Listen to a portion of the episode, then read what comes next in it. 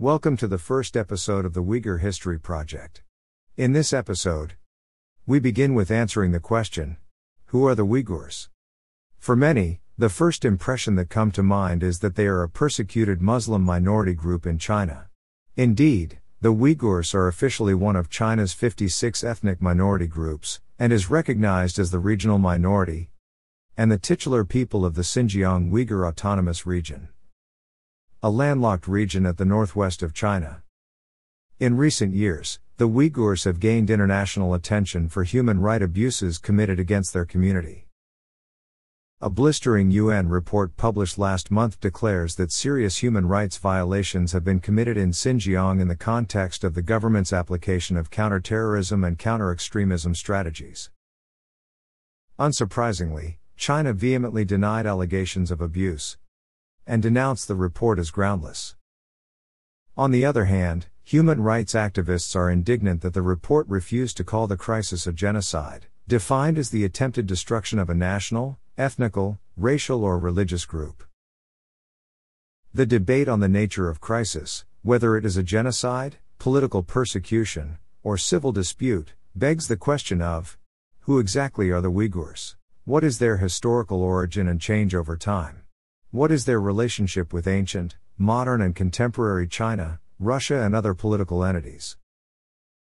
The origin, formation, and strengthening of the modern Uyghur identity have roots in the geopolitical, social, economic, and cultural processes in the historic Kashgaria and Jungaria, which not only span the boundary between China and Russia, but intersect with the history of the Ottoman Empire as well. At the meeting point of these empires, a political space emerged that was structured by the interplay of imperial and religious institutions, tribal communities, and empires. The two regions were renamed Xinjiang in 1884 by the Qing government, meaning New Frontier, after they were conquered by the Manchu Qing dynasty after the Dungan Revolt.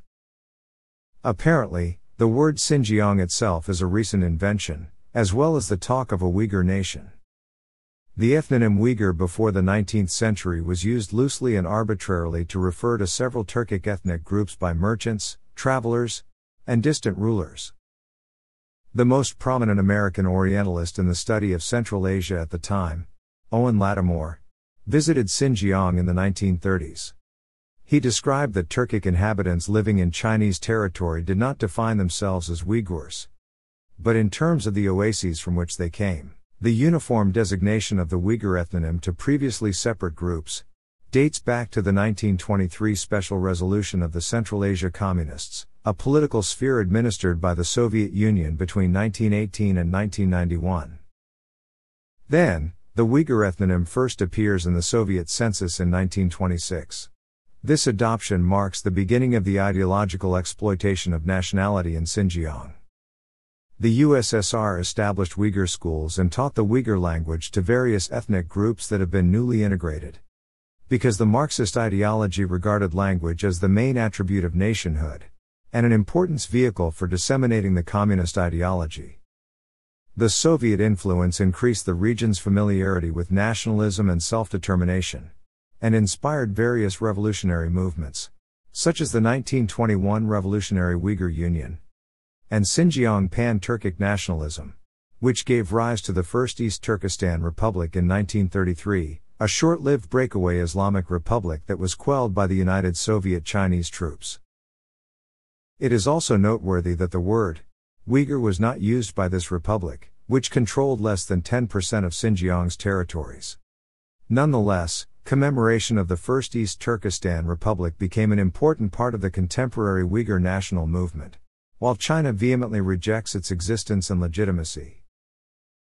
Perhaps, the very expropriation of historical polities as nationalistic symbols highlights the constructedness of the Uyghur national identity, a sweeping classification that many, including the modern Uyghurs, have taken for granted.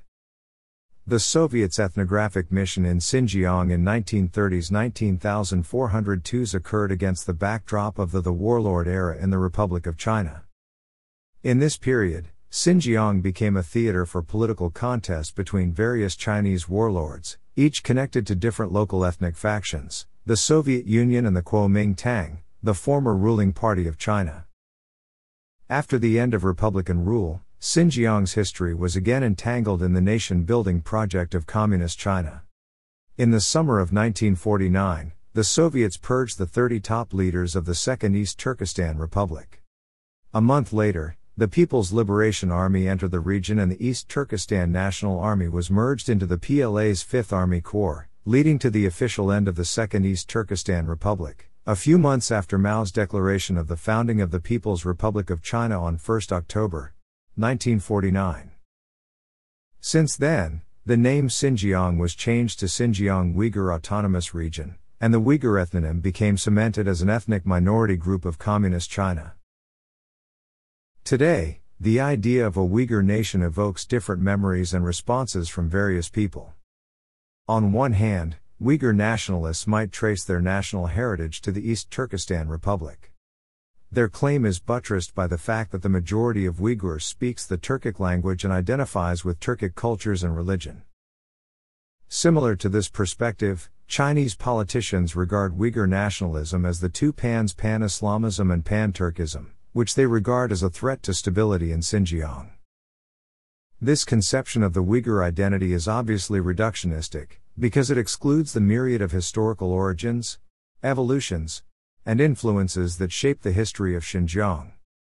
As a legacy of the Soviet ethnographic mission, the narrow conception of Uyghur nationalism continues to exclude the diversity of people and stories in the indigenous history. Ending with a quote from historian Benedict Anderson It is the magic of nationalism to turn chance into destiny.